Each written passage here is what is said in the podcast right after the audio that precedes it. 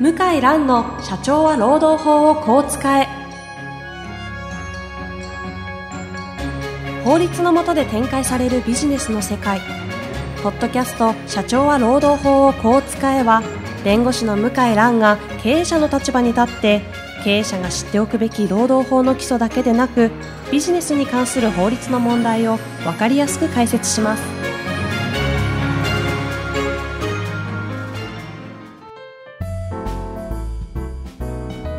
こんにちはナビゲーターの遠藤和樹です向井蘭の社長は労働法をこう使え第3回向井さん本日もよろしくお願いいたしますよろしくお願いします。え前回に続きえ今度はですね新しいテーマに入るんですが、えー読み上げてもよろしいでしょうかはい。今回のテーマは解雇と退職干渉の違いとは？はい。というテーマになりますが、はい。そもそもえー全然私これあの実はテーマにしておきながらよく分かってないんですけどはい。解雇とはい。退職干渉の違いはい。えー解雇というと、まあ、いわゆるクビだとうん社長さんが言って、で、明日から来なくていいと。うん一方的に言うことを解雇って言いますよね。えーで、退職干渉は自分から退職届をうん出したらどうだと。なかなかうちの会社では難しいので、うん話し合いで会社辞めないかと。まあそういう退職干渉ってのはまあ名前の通り退職するように進めることですね。うん促す促すってことですね。結果的に自発的に、そうです。えー労働者側からはい辞めますというはい。話にするか、そうです。解雇は一方的に使用者側っていうんですか？はい。そうです。使用者と言われる、まあ、け経営者、なんていうんですかね、はい法律上使用者側から、はい。えー辞めてくれということはい。の違いだと。そうですね。うん。はい。これは、えっ、と、この違いを抑えることによって、労働法上は何が大事なんですかね？ものすごくあの違いがありまして、日本の場合は、どうですか？まあ世界的に見ても、うん。解雇はなかなかできない。有効にならない国なんですね。うん非常に厳しい聞いたことありますけど、なんかよく分かってないんですよね、その辺。はい。まあ、ここはね、もう話すとすごく長くなるんですけども、うんまあ、非常に介護が有効になる判決が出ると、うん。我々業界の雑誌に載るぐらいうん。で、なかなか介護が有効な判決が出ないぐらい、ニュースになるぐらいうん。珍しいんですへね。え。で一方で、えーお辞めになったらいかがですか？というお誘いについては、えー現在の、まあ、裁判所の考え方はですね、比較的会社に甘い。へえ、あ、そう、経営者側に甘い。甘いですね。あ経営者、会社に甘いですね。はい。甘いので、えーまあ、ちょっと社会的には似てるようなですね、言い方がちょっと違うだけうん。のような気もしないでもないんですけども、法律的にはもう全く効果が違いますので、よくあの、解雇、この社長がこう言ったのは解雇なのか退職干渉なのかで争われることが多いです。ああ、なるほど。ちなみに、えっ、と、退職干渉はけ経営者、社長側に甘いとはい。いうのって具体的にどういう感じなんですかそれっていうのは？例えばですね、まあ、社長さんによっては厳しいこと言うわけですよね。はいうちの会社では、君はちょっと正直、うん。君の例えばですねデザインうん。はちょっとお客さんからクレームが多すぎて、正直使い物にならないよと。うちの会社では無理なんじゃないのと、うん、うん。まあ、非常に傷つきますよね言われる方はね、ただ今ぐらいの発言ですと慰謝料が発生するとか、うん。パワハラになるってことはないですね、まあ、よほどひどい言い方とかしない限りは、うん。今ぐらいの言い方ですと慰謝料が発生したりはしないんですね。例えばそれを聞いた人がですねショックを受けて寝込んでしまったり、ご飯が食べられなかったりですね、うんまあいろいろあると思うんですけども一般的に今ぐらいの事実の指摘と退職の説得ぐらいですと、うん。これは違法だと言われることはないんですよね。ああ、そういう意味で、退職干渉は比較的社長に甘いというか、そうです。優しいよっていう表現だったわけですか？そうですね。ですので、うん外資系企業なんかは、うん。あの文化自体は欧米の文化をそのまま導入してます。で一方で、えー解雇は日本ではできないので、うん退職干渉を、えーたくさん、たくさんっていうのはちょっと語弊があるかもしれませんけども、退職干渉は比較的ドライに。えーしかも結構頻繁に行ってますね。欧州の文化に倣って、でも日本の法律の下でやらなきゃいけないんで、そうなってしまう、そうですね。あアメリカなんかは解雇が、まあ、しやすい国ですけども、うんそれを日本でやると問題があるのあ。で、うん。退職干渉を日本ではすることが多いですね。はい。退職干渉する上で、まあ、言ったらキリがないんでしょうけど、はい。気をつけること？よく最近だと、パワハラだとか、まあ、あと何があるんですか？最近だと、また、またハラでしたっけ？はいと。か、まあ、セクハラとかもいろんなこうハラスメントの話出たりして、はい。いろいろテレビとか出ます、見てますけど、はい。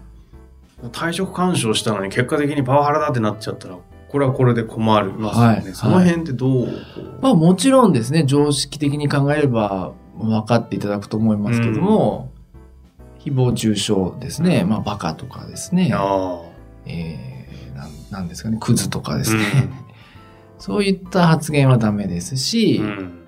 監禁に近いような説得の方法とか。ダメなんですよね。で、大体の場合はですね、あの追いかけすぎなんですね。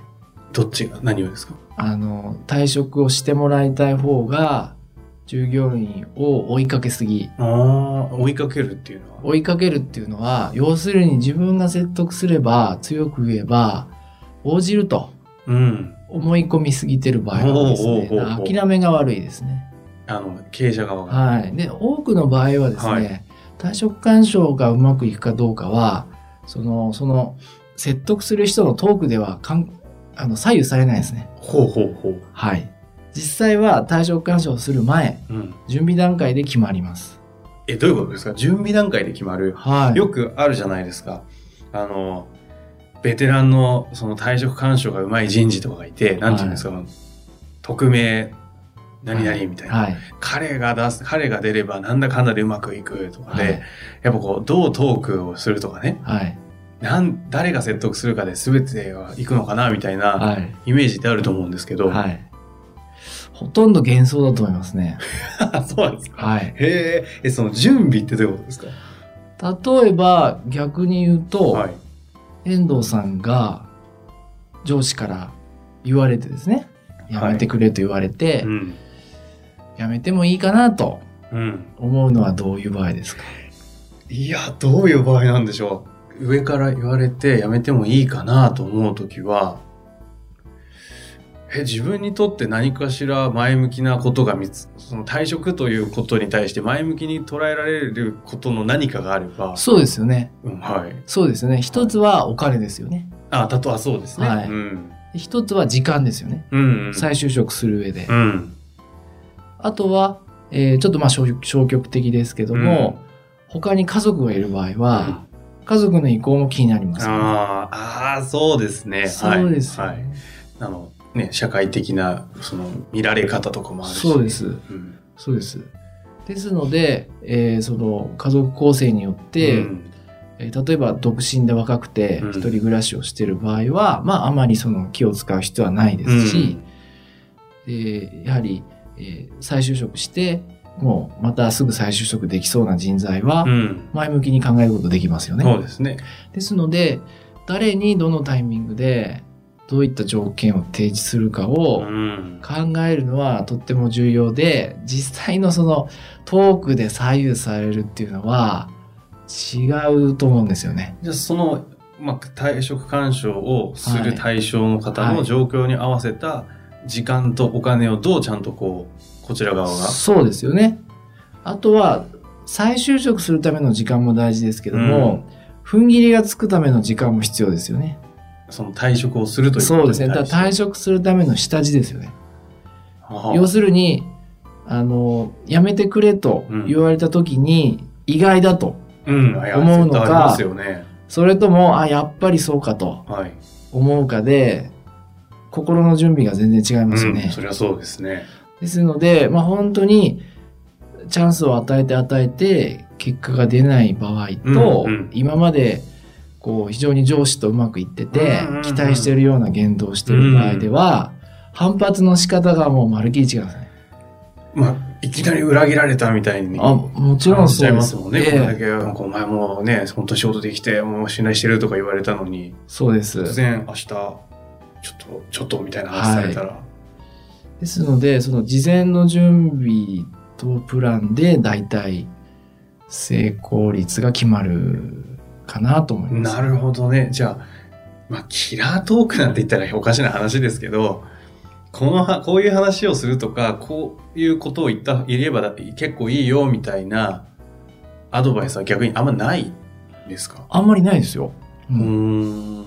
それがあったら本当にみんな知りたいですよね。知りたいです知ね。りたいですけどそれを期待しちゃいましたけど、はいそんなもんじゃない。実際は地道な、うん。その、取り組みというか、事前の検討で決まりますね。